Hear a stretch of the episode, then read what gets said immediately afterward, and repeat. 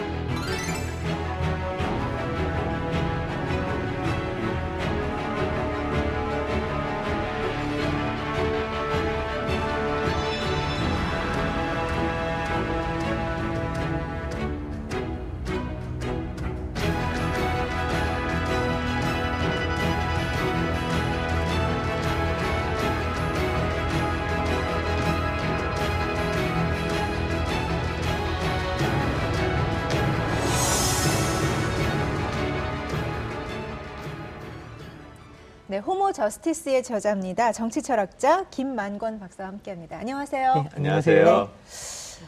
팟캐스트 철학사이다 진행하고 계시다면서요? 네, 맞습니다. 뭐 그 시민 그 정치, 철학, 뭐 교육 팟캐스트 같은 건데요. 네. 시민단체와 연계돼서 그냥 우리 정치나 일상생활이나 아니면 철학이나 뭐 관심 있는 그런 교양 교육 같은 것과 연관해서 같이 뭐 방송하고 있습니다. 네. 네.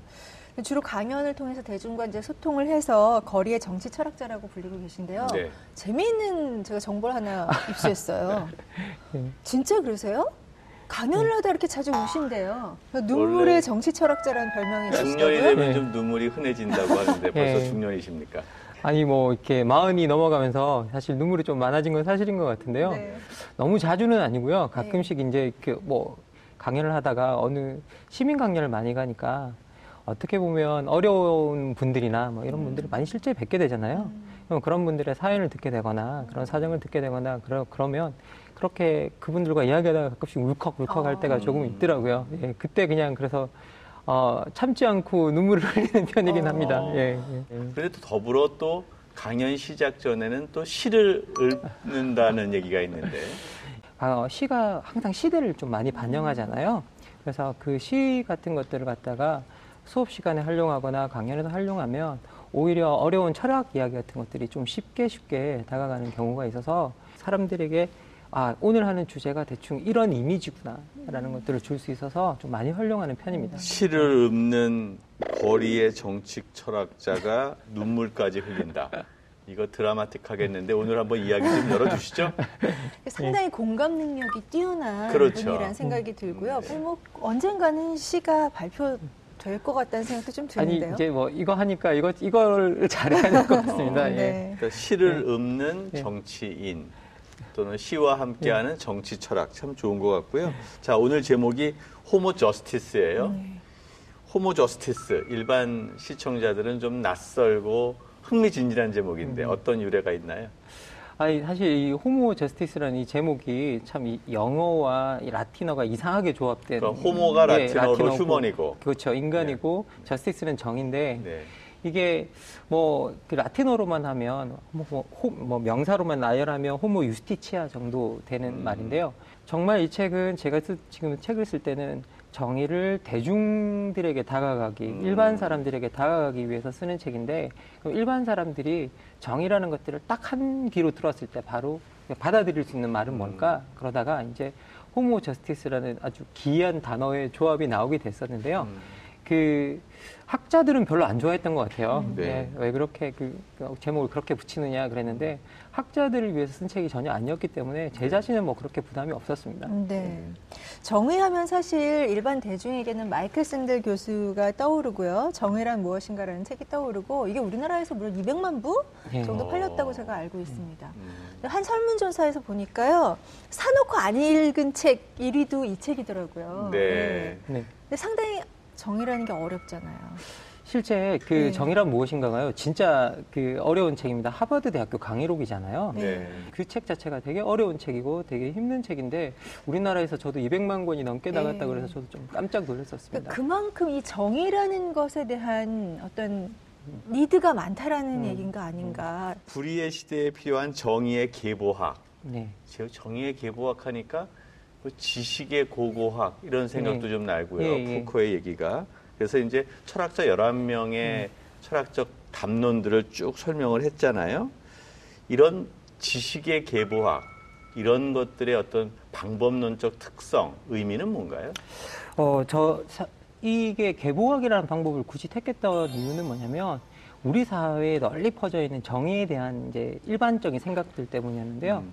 우리나라에서는 이게 정의라는 저스티스가 우리나라에 들어오면서 어, 유학 용어인 정의, 마땅히 행해야 할 것을 행한다. 라는 그런 식의 용어로 이제 번역이 돼 들어와서 이게 우리는 당연히 이게 도덕적이고 뭔가 항상 규범적인 것으로 이해를 하는 측면이 있는데 실제 이제 정의의 역사를 들여다 보면 원래 정의가 도덕적인 것이라기보다는 힘을 가진 자들이 최초에 장악하고 있었던 거였거든요. 음. 그래서 그 정의의 측면 자체를 갖다가 힘과 도덕 사이에 있는 무엇인가로 봐야 되는데 자꾸는 우리 정의를 도덕적인 것으로만 보니까 조금 문제가 되지 않나라는 생각이 조금 들었습니다. 그런데 그 문제를 제기하기 위해서는 방법론이 하나 필요했는데 이 계보학이라는 방법론이 어떤 거냐면 우리가 당연하다고 생각하는 그런 것들에 대해서 과거의 그 단어나 언어나 그런 것들이 기원했던 새로운 역사적 사실이나 이런 것들을 보여줌으로써 우리가 당연하다고 믿는 진리들, 사실들 이런 것들이 아 당연하지 않을 수도 있구나라고 생각하게 만들어준 효과가 있거든요. 하나의 예를 들면 뭐 우리가 이런 질문을 하잖아요. 어, 아메리카 대륙을 발견한 사람은 누굽니까? 라고 음. 물어보는데 콜럼버스라고 답하고 음. 우리가 다 그 답을 알고 있다고 그렇죠. 생각을 하는데요. 실제 우리가 그럼 아시아 대륙을 발견한 사람은 누구입니까? 라고 물어보면 사실 아무도 모르잖아요. 음. 그리고 아프리카를 발견한 사람은 누굽니까? 그러면 사실 또 아무도 모르고요. 그러면 이 아메리카를 발견했다라는 것 자체가 음. 사실은 그 이전에 그 대륙에 산 사람들의 삶을 무시한 거죠. 사실 이 대륙을 최초로 발견한 사람은 아무도 모르는 게 정상이거든요. 음. 단지 이건 유럽인 중에 콜럼부스가 제일 먼저 발견했다는 거고 그 말 자체가 엄청나게 유럽 중심적인 진리관이라는 거죠. 사실관이고. 그래, 서 말이죠. 예. 그게 이제 유럽 중심주의다. 예. 그러니까 뭐 서구 중심주의다 예. 이렇게 얘기할 수 있는데 지금 모든 지식의 계보학이 사실상 서양의 저스티스에 대한 개념을 얘기했는데 예. 동양에서는 정의라는 말 다르, 말고 예. 다른 말로 이러한 비슷한 유형이 있어 왔던 것 아닌가요?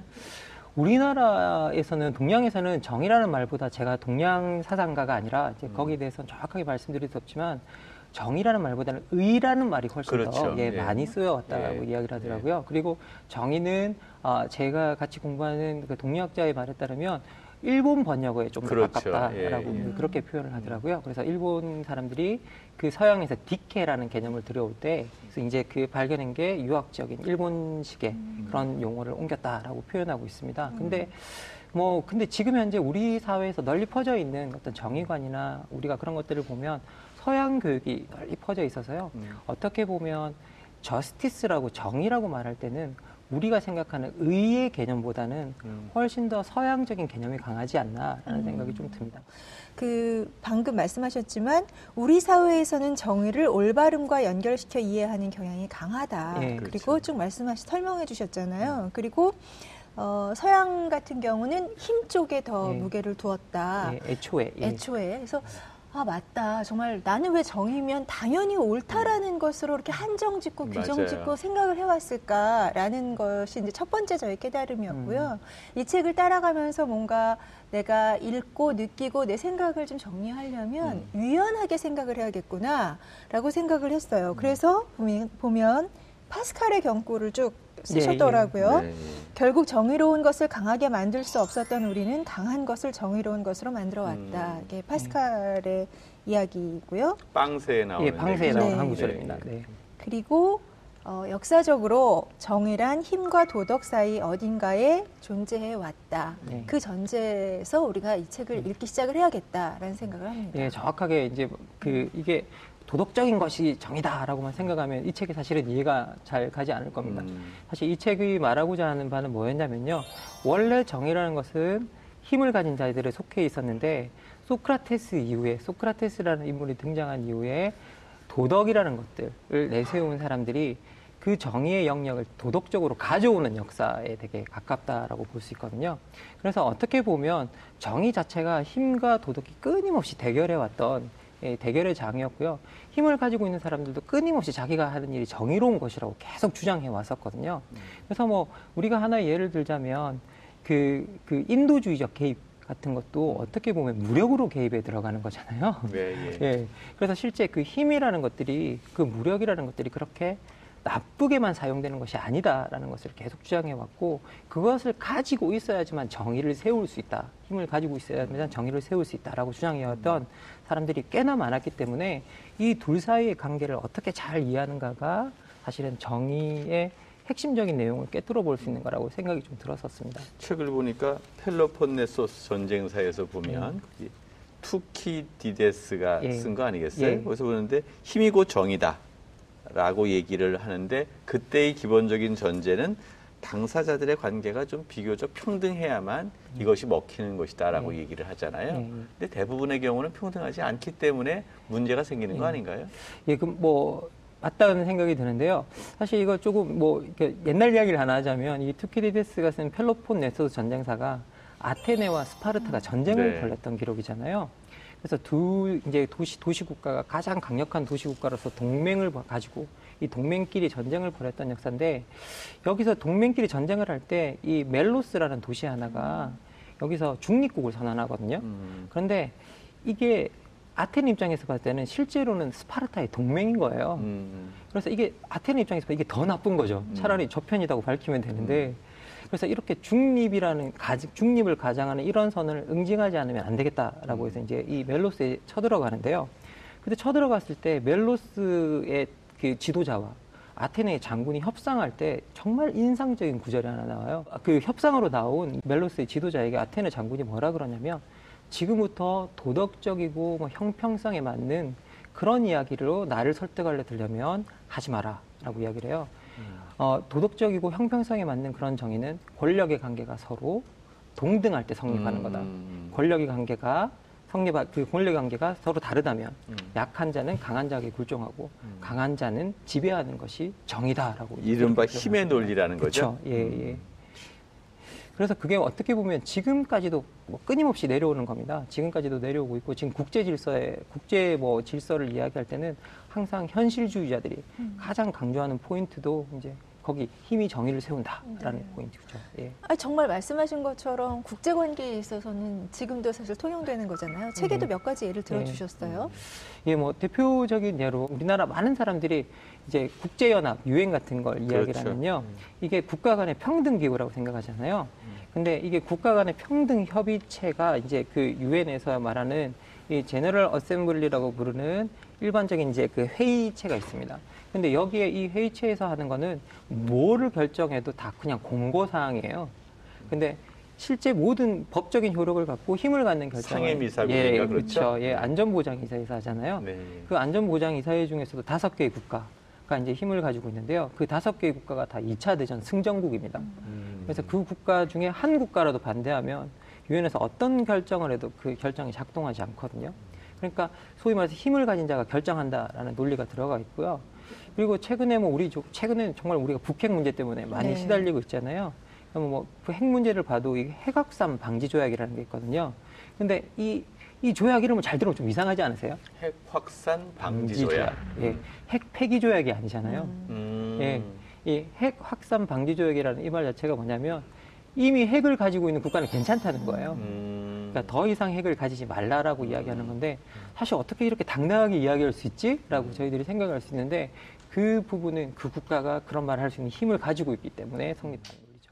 그러면 이제 지금 말씀하셨지만 힘을 바탕으로 한 정의라고 예. 말씀을 드려야 될까요? 예. 이런 것들을 좀 막으려면 어떤 그래도 사회적인 노력을 해야 된다라는 예. 당위성이 있잖아요. 예. 실제 힘을 가진 자가 정의를 지게 되면 사회적으로 다수는 힘이 없는 사람들이지 않습니까? 그렇죠. 그렇기 때문에 다 그 다수들이 되게 어려운 상황에 처해지는 경우가 많은데요.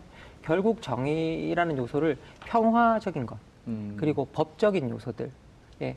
그리고 더 나가서 말로 설득하는 것들 음. 이런 것들 정의의 요소로 삼아야 되기 때문에 이렇게 그 정의 그 소위 말해서 힘을 가진 정의를 도덕으로 옮겨온다고 할 때 제일 중요한 요소는 제가 봤을 때는 법과 정치의 역할인 것 같아요. 예, 합리적인 역할. 법과 예. 합리적인 정치가 제일 중요한 역할을 한다는 생각이 듭니다. 음.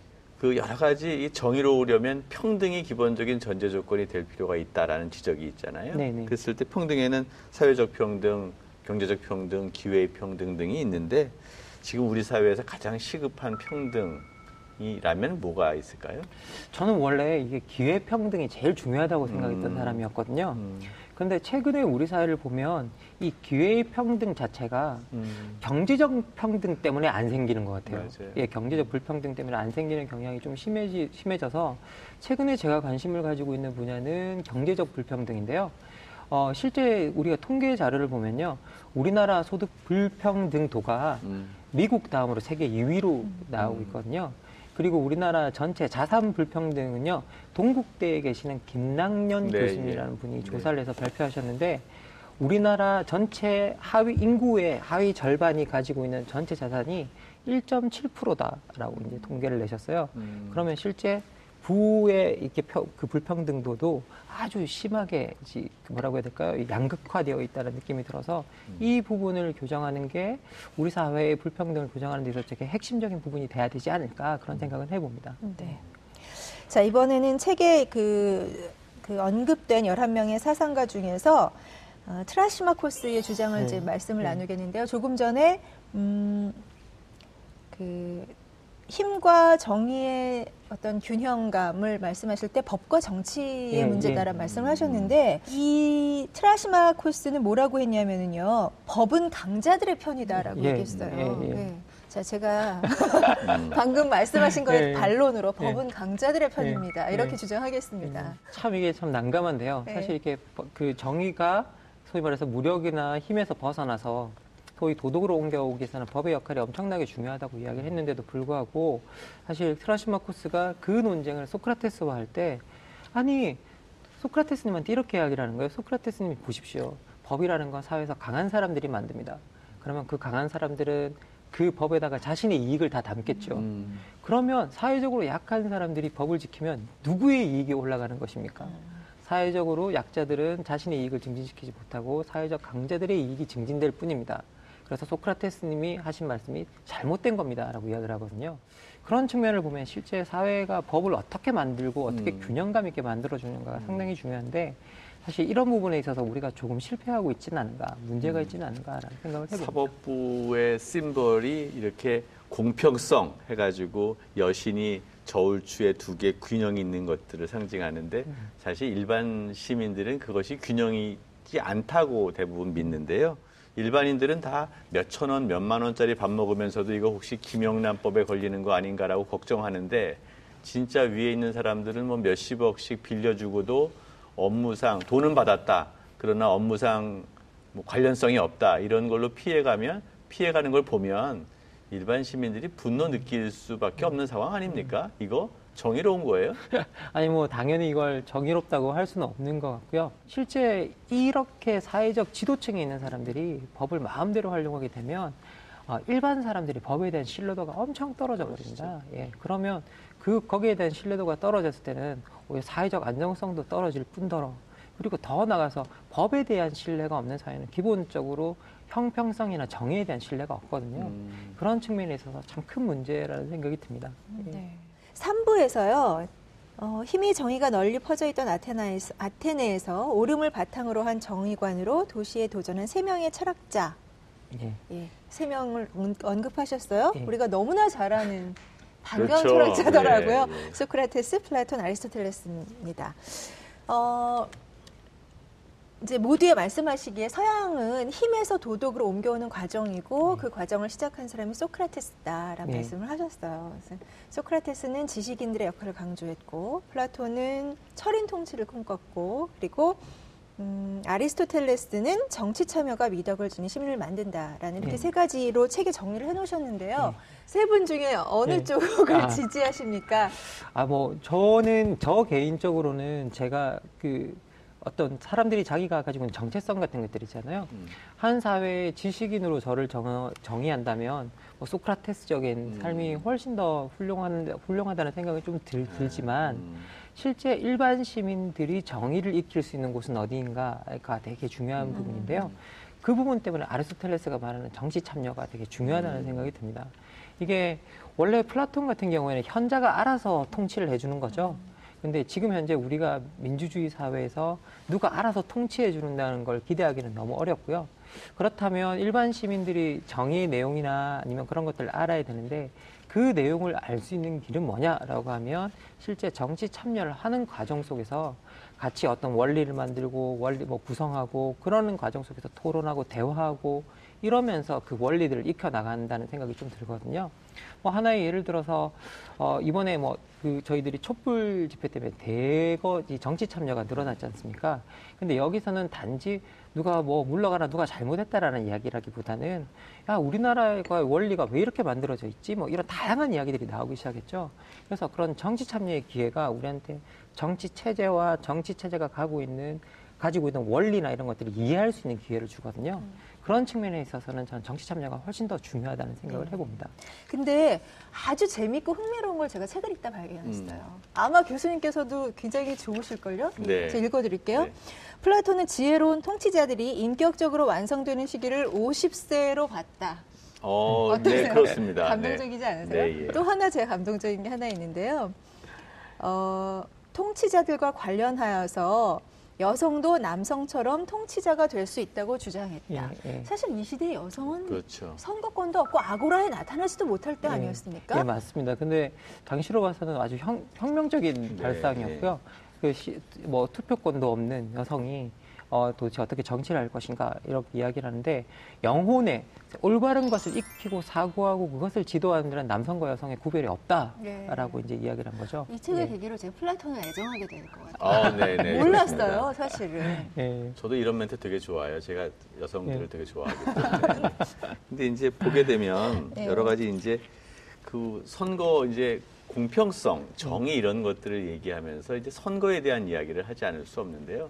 저는 선거가 여러 가지 다양한 사회를 변화시킬 수 있는 아이디어의 어떤 축제의 장, 네. 선택의 장이어야 된다고 봐요. 네. 기본소득이다. 네. 뭐 옛날 같으면 뭐 여성차별에 대한 거, 옛날 또 흑백차별 없애고 이러는 것들이 다 선거의 과정들을 통해서 획득되는 건데요. 요즘엔 그런 게 별로 없는 것 같아요. 그 이유가 군소정당이 자유롭게 선거에 참여할 수 있는 것들이 제한돼서 그런 게 아닌가 싶고요.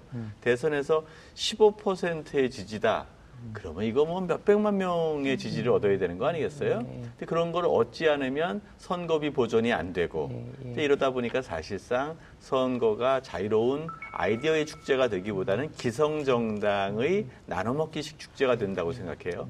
이런 거 문제 있는 거 합니까? 정의라는 차원에서? 실제 우리가 대통령 후보나 이런 걸 입후보하면 공탁금, 뭐 기탁금 제도라 그래서요 5억 원을 내야 됩니다. 그렇죠. 실제. 그런데 어, 이 선거에서 15%를 득표하지 않으면 5억 원을 돌려받지 못하거든요. 네. 근데 이게 단지 대통령에만 있는 게 아니라 지방 자치체까지 다 있어요. 거기도 그래서- 5억이에요? 예, 아니 거기는. 작아지겠죠. 예, 거기는 작아죠. 네. 액수가 훨씬 작습니다. 근데 거기는 뭐 시 군구 의원 같은데 입후보를 하려면 200만 원을 내야 됩니다. 음. 근데 제가 한번 어떤 그 20대 청년, 30대 뭐 좀 가다가 맞아요. 청, 청년이었는데요. 너무 열심히 뭔가 일을 하고 200만 원을 벌어야 된다는 거예요. 음. 그래서 왜 그렇게 200만 원을 버는데 집착하냐고 그랬더니 공탁금. 공탁금을 벌기 위해서 자기가 뭔가 사회를 바꾸고 이런 일에 참여하고 싶은데 이 200만 원이 있어야 이 후보를 일단 해볼 수 있다는 거죠. 그런데 실제 우리가 대표자가 되는 자격을 이게 어떻게 보면 돈으로 걸어놓은 거잖아요. 음. 그리고 어, 사실 이게 공탁금을 공탁금 제도를 만들어 놓은 건 후보가 난립하는 걸 막기 위해서 그렇죠. 만들어 놓은 거거든요. 근데 이 후보가 난립하는 걸 과연 이렇게 돈으로 진입 장벽을 칠 필요가 있었을까? 이런 건 올바를까? 라는 생각이 조금 드는 측면들이 있고요. 음. 뭐 선거 뭐 마찬가지인데요. 선거라는 것들이 군소정당 아까 이야기하셨는데요. 실제 우리가 들어가면 누가 이기는가의 이야기가 돼버려서 그렇죠. 예 이제 이기는 사람한테 표를 준다고 하다 보니 네. 군소정당 대표들은 거들떠 또 이제 안 보지 보는 않는 현상들이 거죠. 나오죠. 음. 그래서 실제 TV 인터뷰도 뭐 되시는 분들만 하잖아요. 그렇죠. 예, 예. 그러다 보니 뭐 이 선거가 아이디어나 축제의 장이 되기가 참 힘든 측면이 있, 다는 생각이 듭니다. 예. 네. 네. 자, 이제 좀 시대를 건너뛰어서요. 음, 어, 지금 시대에 네. 관한 정의를 좀 얘기를 해볼게요. 음, 뭐 예전에 저희가 이제 힘과 도덕으로 이렇게 균형을 잡아서 말씀을 나눴다면 지금은 효용과 권리가 대립하고 있다라고 네. 언급을 하셨어요. 효용의 극대화가 정의다. 벤담부터 음. 예, 저- 쭉 어, 기술을 하셨는데요. 이 파트도 좀 설명을 해주시죠.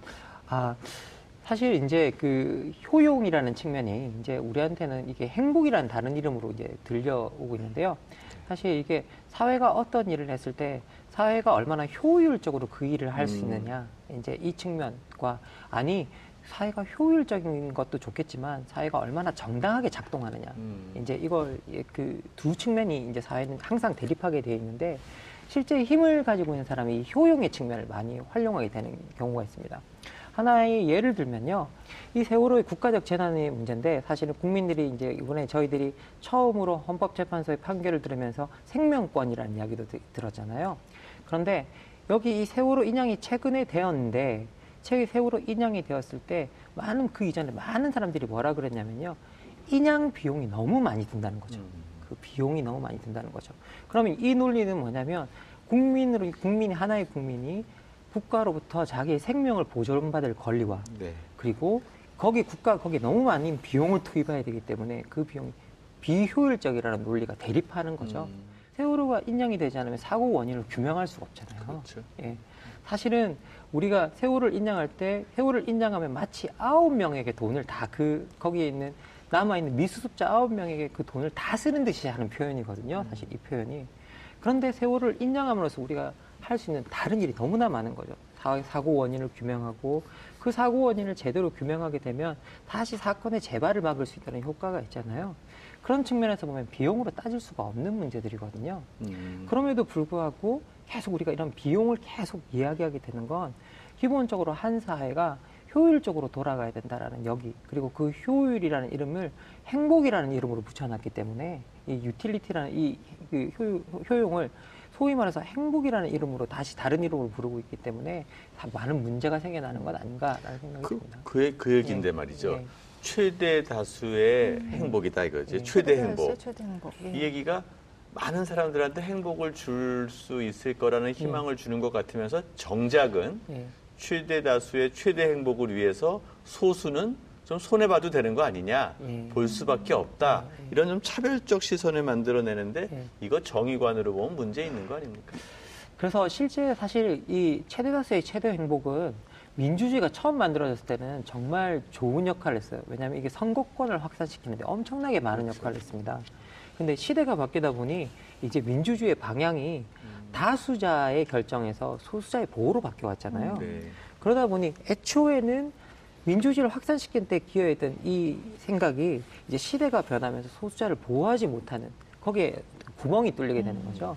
그래서 그것을 메꾸기 위해서 이제 권리론자라는 사람들이 등장해서 소수자들의 권리를 보호해, 보호해만 되고 그래서 우리가 자꾸 어떤 그 소수자의 권리를 그 침해할 때 자꾸 사회 전체 행복이라는 이름으로 이야기를 하는데 우리가 사회 전체의 행복이라는 이름으로도 침해할 수 없는 개인의 권리들을 보장해줘야 된다라고 이제 이야기하면서 서로 대립이 일어나고 있는 거죠. 음. 뒤 에필로그 부분에서도 상당히 아, 예. 예, 말씀을 나누고 싶은 부분들이 네. 많더라고요. 그게 짭짤하더라고요. 예. 근데 그 중에 이제 우리 사회에서 이게 참 모- 많은 분들에게 참 문제다 공감을 하시는데 정확히 이걸 어떤 시각으로 봐야 될까 그런 음. 고민도 좀 사실 하게 되거든요. 일배 현상에 관해서 어, 음. 구체적으로 언급을 네. 하셨거든요. 예. 아니 이 저가 봤을 때는 이 일배 현상 같은 경우에는 한 사회가 차별이 난무하고 있다라는 걸 보여주는 하나의 대표적인 현상이라는 생각이 들어요. 여기 이, 이 일간 베스트나 여기에 찬성하는 사람들이 가장 많이 하는 이야기가 우리가 오히려 역차별을 당하고 있다라는 표현을 되게 많이 하거든요. 어떤 특정 지역이나 아니면 뭐 여성이나 노인들에게 너무 많은 혜택을 줌으로써 음. 우리가 역차별을 당한다라고 표현하는데 전 이 표현이 되게 중요한 것 같아요. 음. 자기가 차별당한다라는 거잖아요. 음. 자기가 차별하면서도 차별당하는 걸 못 견디는 거죠. 그런데 한편으로 저는 이게 어떤 거냐면 차별당한 사람들이 살아남기 위한 그러니까 몸부림이 아닌가. 자구책. 예, 자구책이 아닌가라는 생각도 어느 측면에서는 좀 들었었어요. 그래서 이 역차별이라는 아이디어를 우리가 좀 잘 생각해 본다면 실제 이 일배 현상에 내어, 놓여져 있는 되게 중심적인 것들이 한 사회 내에서 확산되어 가고 있는 차별에 관한 예, 문제를 어, 볼수 있다라는 생각이 좀 듭니다. 그러니까 일베들이 사회적인 해악을 갖고 오고 예. 사회적 차별을 한다는 행위도 음. 일면 현상이지만 전체적으로 우리 사회에 차별이 만연하고 있다는 음. 것의 징후적 현상이 아닌가 생각이 들고요. 예. 또 롤스가 그런 얘기 했잖아요. 인간만을 바꿔서는 안 되고 제도를 바꿔야지 정의가 구현된다. 음. 어떤 맥락이죠? 사실 이렇게 롤스가 제도 이야기를 이제 강조하는데요. 롤스의 전제는 엄청나게 어떻게 보면 단순한데요. 정의로운 제도 아래 자란 사람들이 미래의 정의로운 제도를 지지하게 된다라고 이제 표현하거든요. 그 정의로운 제도 속에서 혜택을 누렸기 때문에 그런데 저는 뭐 제도가 모든 것을 해결해 줄 수 있다는 생각은 들지는 않습니다. 그런데 기본적으로 우리 사회에 차별적인 현상이 만연돼 있다면 제도 자체가 자신이 가지고 있는 구성원들에게 평등하게 대하는 것을 끊임없이 보여준다면 실제 어, 우리 사회에서 만연하고 있는 혐오 현상이나 어떤 그런 차별 현상 같은 것들 같은 같은 것들이 어느 정도는 줄어들 수 있는 첫 번째 스텝이 될 수 있지 않을까, 네. 첫 걸음이 될 수 있지 않을까라는 네. 생각이 조금 들어서 제도적으로 이 문제를 한번 해결하는 것을 시작해 보자라고 예. 제안을 하고 있습니다. 예. 그러니까 어떻게 보면 차별받았다고 생각하는 소수자들이 우리 사회 속에 들어올 수 있는 통로를 우리도 너무 차단하고 있었던 그렇죠. 것이 아닌가. 음. 네. 그러면 그 소수자들이 그 차별받았다는 것을 좀 어, 위로받을 수 있는 어떤 그 사회적인 제도라든지 음. 예, 함께 갈 수 있는 것들이 좀 음. 어, 어느 정도 만들어진다면 그런 식으로 아주 극단적인 그 행동이나 네. 반응을 보이는 일들은 줄어들지 않을까. 예. 예. 기본적으로 사회 제도가 확, 확실하게 내, 네가 우리 사회의 구성원이나 우리가 돌보겠다라는 음. 것들을 명확하게 보여준다면 자연스럽게 그 체제에 대한 믿음도 생기고 그리고 동등하게 돌봄을 그러니까 같이 돌보아지는 다른 구성원들 간의 연대감도 같이 생겨나거든요. 음. 그래서 그런 측면이 아주 중요하다는 생각이 좀 듭니다. 네. 자, 그러면 우리가 광화문에서 촛불 예. 시민들이 1,600만 명이 20회에 넘는 그런 시민 일단 혁명의 과정을 거쳐서 이 자리에 왔는데요.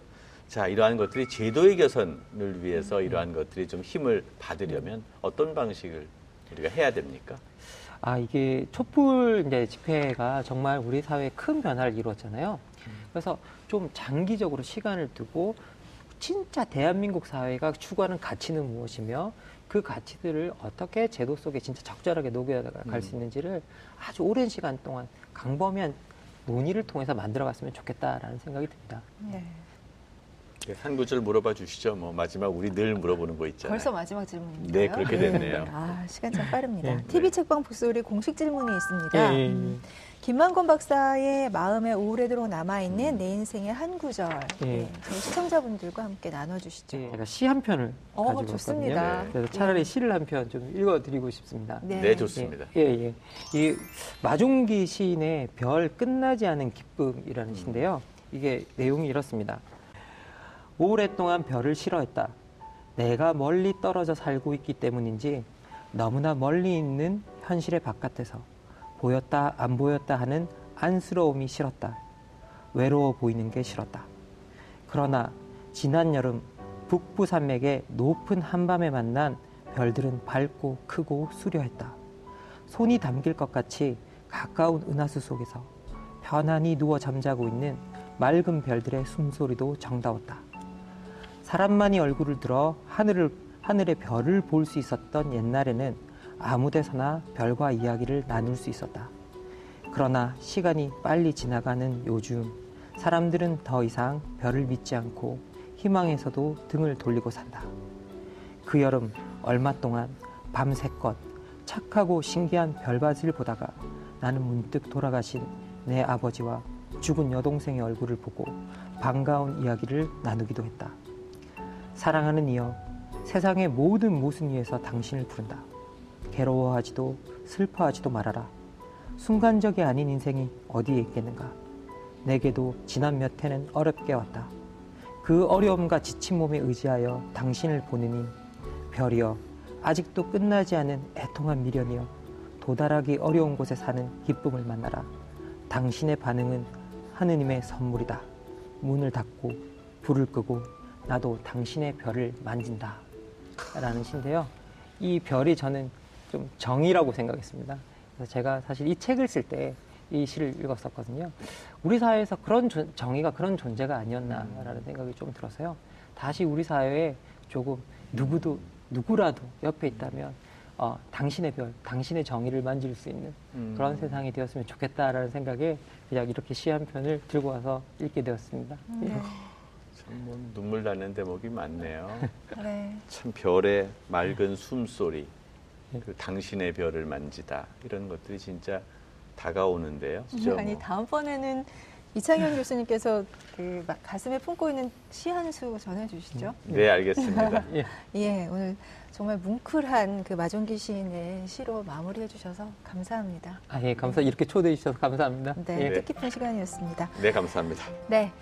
어, 책 색다른 시선을 만나다 TV 책방 북소리 오늘은 호모 저스티스의 저자인 정치 철학자 김만권 박사와 얘기 나눴습니다. 이번 주는 여기서 인사드립니다. 함께해 주셔서 네. 감사합니다. 감사합니다. 감사합니다.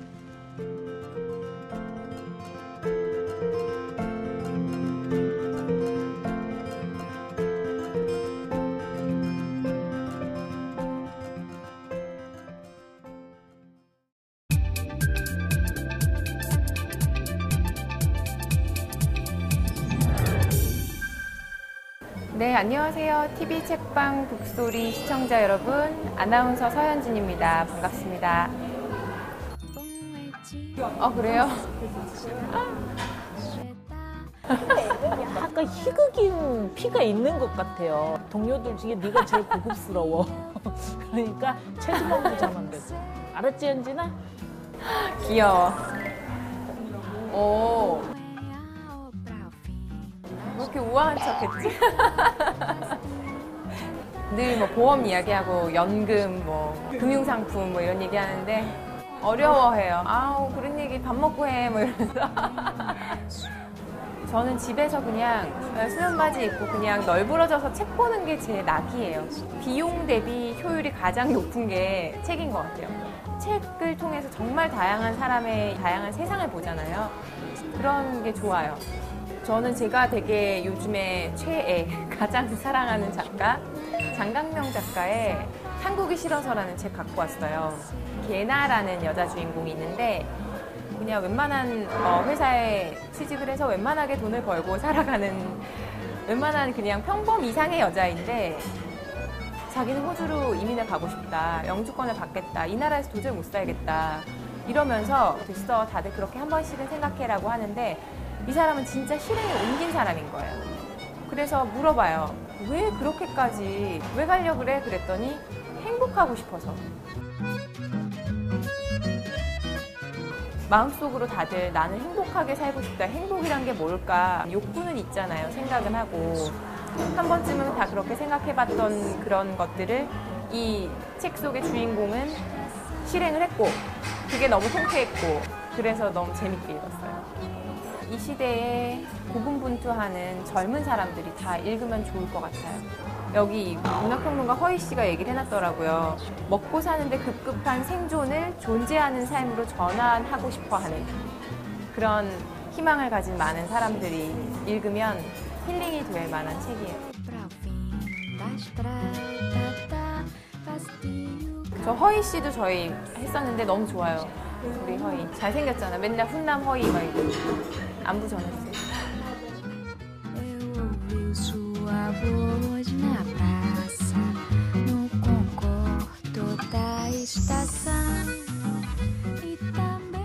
다음 추천은 어, 홍대 인디 밴드의 시조새 크라잉넛의 리더 한경록 씨를 추천합니다. 노는 것도 좋아하고 뭐 배우는 것도 좋아하고 너무 좋은데 책을 잘 안 읽더라고요. 억지로라도 이렇게 릴레이를 시키면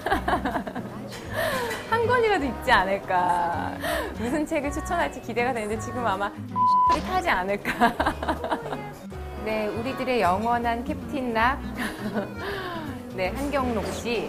오빠, 그렇게 책을 안 읽는 사람이 수락을 해줬다는 게 너무 고마워요.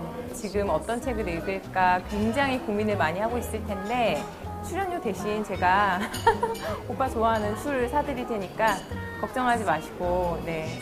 여기 해치지 않아요. 본인이 읽어서 굉장히 감동적이었던 그런 책 소개해주면 좋을 것 같고, 지금까지처럼 앞으로도 쭉 멋진 캡틴 락으로서 좋은 노래 많이 들려주셨으면 좋겠어요.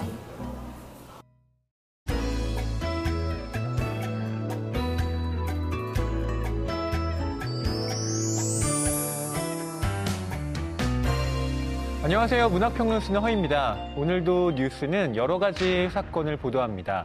그 중에서 특히 우리의 마음을 아프게 하는 건 사람들의 억울한 죽음을 둘러싼 문제들이죠. 가습기 살균제 피해와 세월호 참사 등 사람들의 억울한 죽음이 한국 사회에서 반복되고 있습니다.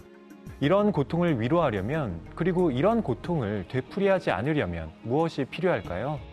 이에 대해 상세한 답변을 하는 책이 있어 여러분께 소개합니다. 바로 박이대 승이 쓴 개념 없는 사회를 위한 강의입니다. 이 책은 누구를 위한 청년인가, 소수자 사회, 시민성의 재구성, 이렇게 세 개의 강의로 이루어져 있는데요.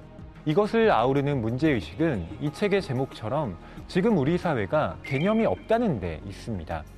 저자는 이때 개념을 언어와 관련지어 설명하고 있는데요. 그는 언어를 두 가지로 분류합니다. 하나는 말과 의미의 관계를 고정하는 개념 언어이고 다른 하나는 말과 의미의 유동적 관계를 활용하는 정치 언어죠.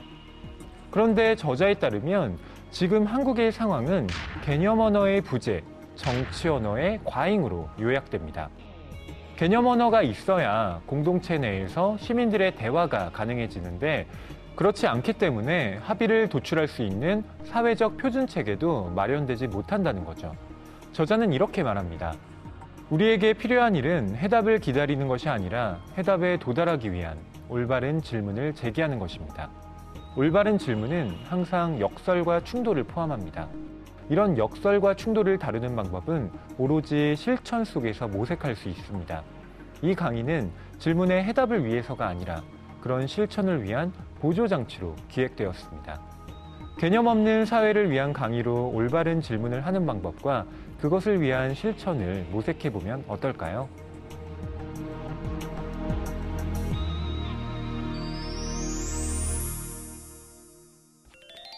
저는 가끔 인터뷰어로서 작가를 만나 인터뷰할 때가 있습니다.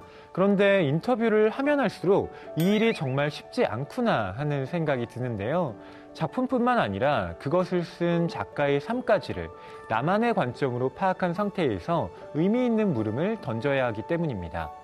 인터뷰에 응하는 작가의 근사한 답변을 들으려면 인터뷰를 하는 사람의 치밀하고 예리한 질문이 필수적이죠. 그런 점에서 엘리너 와크텔은 세계 유명 작가들에게 인정받는 뛰어난 인터뷰어라고 할 수 있습니다. 맨부커상 수상자인 줄리언 반스와 가즈오 이시구로는 엘리너 와크텔을 최고의 인터뷰어로 꼽았는데요. 그런 인터뷰어의 인터뷰집이라면 그것도 하나같이 뛰어난 작가들에 대한 인터뷰라면 손에 들지 않을 수 없습니다. 올리버 섹스, 윌리엄 트레버, 에드워드 사이드, 해럴드 블룸, 존 버거 등 엘리너 와크텔의 질문에 답하는 1급 작가 22명의 목소리가 작가라는 사람 1, 2권에 나누어 담겨 있죠. 엘리너 와크텔은 자신의 인터뷰집에 이렇게 쓰고 있습니다. 나에게 작가들과 대화를 나누면서 무엇을 찾으려고 하는지 묻는다면 삶과 작품의 교차점으로 되돌아갈 수밖에 없다. 그렇다고 해서 작가의 삶에서 소설의 근원을 찾는다는 뜻은 아니다. 소설과 비슷한 경험을, 심지어는 단서를 찾는 것도 아니다. 오히려 작가의 열정을 엿보는 것에 더 가깝다. 무엇이 작품을 만들어냈을까? 무엇이 삶에 영향을 주었을까? 이 책은 그러한 매혹의 결과다. 오르한 파묵, 앨리스 멀로 등 문학계의 거장들이 파리 리뷰와 진행한 인터뷰를 모은 책 작가란 무엇인가 시리즈를 흥미롭게 읽은 독자라면 엘리나 와크텔의 이 책도 독서 목록에 추가하기를 권하고 싶습니다. 세계를 통찰하는 작가의 어깨 위에 올라타 세계를 더 멀리, 더 넓게 볼 수 있게 될 테니까요.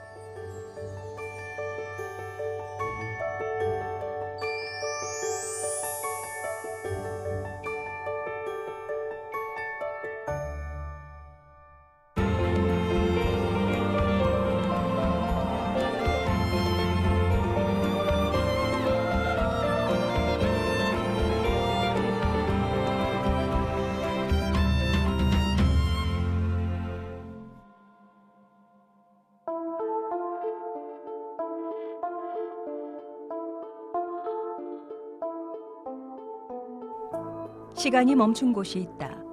4.16 기억교실. 제가 완전히 뒤집어져서 침몰하고 있는 모습을 볼 수가 있습니다. 네, 저 안에는 사람이 남아 있으면 안 되는 상황이에요. 구조될 거라고 어른들을 믿고 기다린 아이들을 끝끝내 삼켜버린 검은 바다. 그날 우리의 마음도 그 바다에 함께 가라앉아 버렸다. 이 봄의 이름을 찾지 못하고 있다. 김선우. 여기는 코앞의 우리 바다. 어리고 푸른 봄들이 눈앞에서 차갑게 식어가는 동안 생명을 보듬을 진심도 능력도 없는 자들이 사방에서 자동인형처럼 말한다. 가만히 있으라. 시키는 대로 하라. 지시를 기다리라. 가만히 기다린 봄이 얼어붙은 시신으로 올라오고 있다. 욕되고 부끄럽다. 이 참담한 땅에 어른이라는 것이.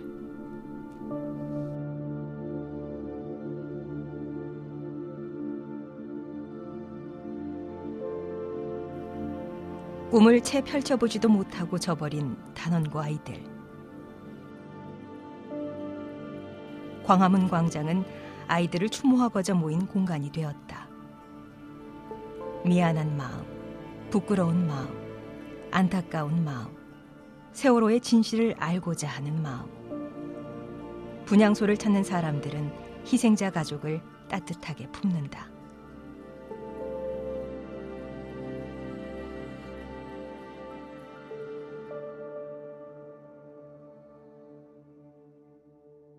동갑 친구들 사진 걸려 있는 거 아직 인양 안 된 친구들 사진 걸려 있는 거 보고 착잡하기도 하고 되게 약간 마음이 안, 좋, 안 좋은 마음이 먼저 들었어요. 빨리 아직 인양 안 된 친구들도 빨리 인양돼가지고 같이 편안하게 쉬었으면 좋겠어요.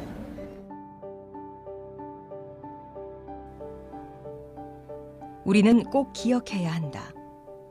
세월호에서 아직 가족의 품으로 돌아오지 못한 아홉 명의 그들을. 그렇기에 오늘도 간절한 마음으로 희망의 촛불을 켠다. 꽃이 진다고 그대를 잊은 적이 없다. 정호승. 꽃이 진다고 그대를 잊은 적 없다. 별이 진다고 그대를 잊은 적 없다. 그대를 만나러 팽목항으로 가는 길에는 아직 길이 없고 그대를 만나러 기차를 타고 가는 길에는 아직 선로가 없어도 오늘도 그대를 만나러 간다. 한 배를 타고 하늘로 가는 길이 멀지 않느냐? 혹시 배는 고프지 않느냐? 엄마는 신발도 버리고 그 길을 따라 걷는다. 아빠는 아픈 가슴에서 그리움의 면발을 뽑아 세상에서 가장 맛있는 짜장면을 만들어 주었는데 친구들이랑 맛있게 먹긴 먹었느냐? 그대는 왜 보고 싶을 때 볼 수 없는 것인지, 왜 아무리 보고 싶어 해도 볼 수 없는 세계인지, 그대가 없는 세상에서 나는 아무것도 두려워하지 않는다. 잊지 말자 하면서도 잊어버리는 세상의 마음을 행여 그대가 잊을까 두렵다. 팽목항의 갈매기들이 날지 못하고 팽목항의 등대마저 밤마다 꺼져가는 나는 오늘도 그대를 잊은 적 없다. 봄이 가도 그대를 잊은 적 없고 별이 져도 그대를 잊은 적 없다. 어느새 세월호 참사가 일어난 지 천여일. 시간이 지날수록 잊지 말아야 할 4월 16일을 기억하는 공간이 생겼다. 4.16 기억 전시관.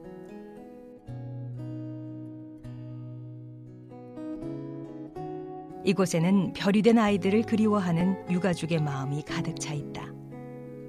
그 마음을 단어 하나하나에 담아본다.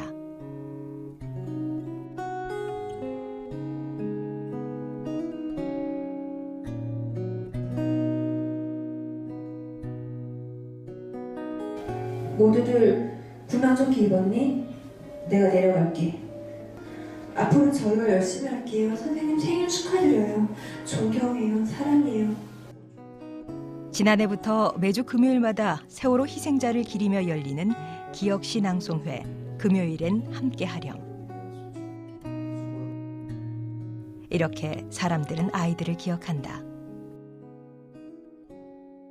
이 시로는 우리 아이들이 표현이 솔직히 안 돼요. 내가 우리 지혜 시를 읽어봐도 그렇고 애들이 다 재능이며 모든 게 무궁무진한 애들이고 18년 동안 살았는데 이런 짧은 시로 전하기는 솔직히 쉽지가 않아요. 그렇지만 한 대목만이라도 우리 아이들이 이렇게 이런 아이였다라는 거를 알고 가서 진짜 다 자식 키우는 엄마들 마음으로 우리 아이들을 기억해주고 시를 통해 선명하게 떠오르는 꿈 많았던 아이들의 모습. 아프지만 되풀이할 수 없기에 우리가 기억해야 하는 아이들이다. 그래서 우리는 오늘도 이 시를 읊는다.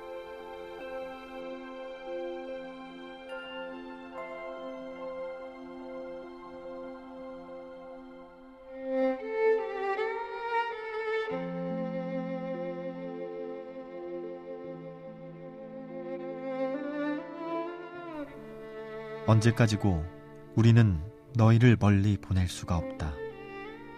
신경님. 올해도 4월은 다시 오고 아름다운 너희 눈물로 꽃이 핀다. 너희 제잘거림을 흉내내어 새들도 지적인다. 아무도 우리는 너희가 우리 곁을 떠나 아주 먼 나라로 갔다고는 생각지 않는다. 바로 우리 곁에 우리와 함께 있으면서 뜨거운 열망으로 비는 것을 어찌 모르랴.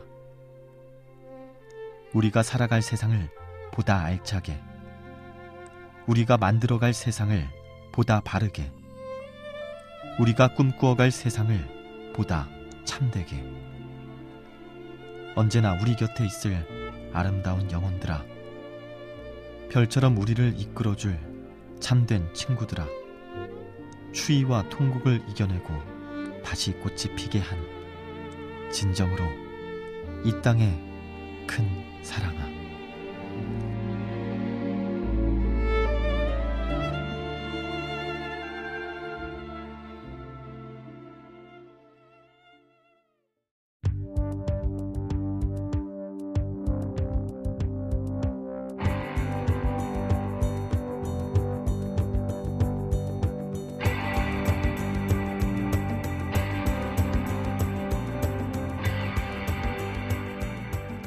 베스트셀러를 보면 각 시대별로 독자의 열망을 읽을 수 있습니다. 우리는 마이클 샌델의 정의란 무엇인가라는 책을 통해서 우리 사회에 과연 정의가 있는가라고 질문했고 스테판 에셀의 분노하라라는 책을 읽으며 왜 우리가 분노해야 하는지를 알 수 있었습니다. 요즘에는 헬조선, 흑수저 등의 이야기가 나오면서 우리 사회에 더는 정의가 존재하지 않는다라는 식의 청년들의 탄식을 많이 듣습니다. 강한 것이 정의로운 것처럼 탈바꿈하는 현실. 정의로운 것은 늘 연약한 것으로 전락하는 현실을 지적한 말일 것입니다. 이러한 상황 속에서 호모 저스티스는 우리 사회를 정의가 없는 불의의 시대로 바라보면서 이 시대에 필요한 정의의 계보학을 제시하고 있습니다. 일찍이 파스칼은 빵세에서 결국 정의로운 것을 강하게 만들 수 없었던 우리는 강한 것을 정의롭게 만들어 왔다고 일갈했고 소크라테스는 죽음으로 권력을 지닌 자들에 맞서 도덕적 정의를 실천하는 일이 얼마나 용기 있는 일인지를 보여주었습니다. 아리스토텔레스에 따르면 정치란 인간만이 하는 고유한 활동으로서 원래 정의를 찾는 일이었다라고 말합니다. 인간은 온전한 상황일 때는 최상의 동물이지만 법과 정의와 분리될 때는 최악의 동물이라고 말합니다. 그렇기에 인간은 정의의 사람, 즉 호모 유스티치아, 영어로는 호모 저스티스가 되어야 하는 것이죠. 저자는 우리가 구축할 다가올 정의에 대해서 말합니다. 정의라는 것이 시대의 변화에 따라서 늘 새롭게 변화되어야 한다는 개방적인 측면을 염두에 두고 말한 것 같습니다. 우리가 실현할 정의에 대한 약속은 우리 세대를 위한 것이기도 하지만 기실, 다음 세대를 위한 것이기도 합니다. 저자는 지금의 정치 토대를 당연시한 채 지속적인 반성과 변화의 노력을 기울이지 않는다면 정의의 실현은 불가능하다고 말합니다. 무엇이 우리 시대의 정의를 위기에 빠뜨렸는지, 정의를 구하기 위해서 우리가 할 수 있는 일들을 구체적으로 제시하는 게 가장 시급할 것입니다. 오는 5월 9일이면 새로운 대통령이 선출됩니다. 새로운 정부에서는 대한민국의 미래를 결정하는 정치의 중심에 꼭 정의가 놓여 있기를 기대합니다.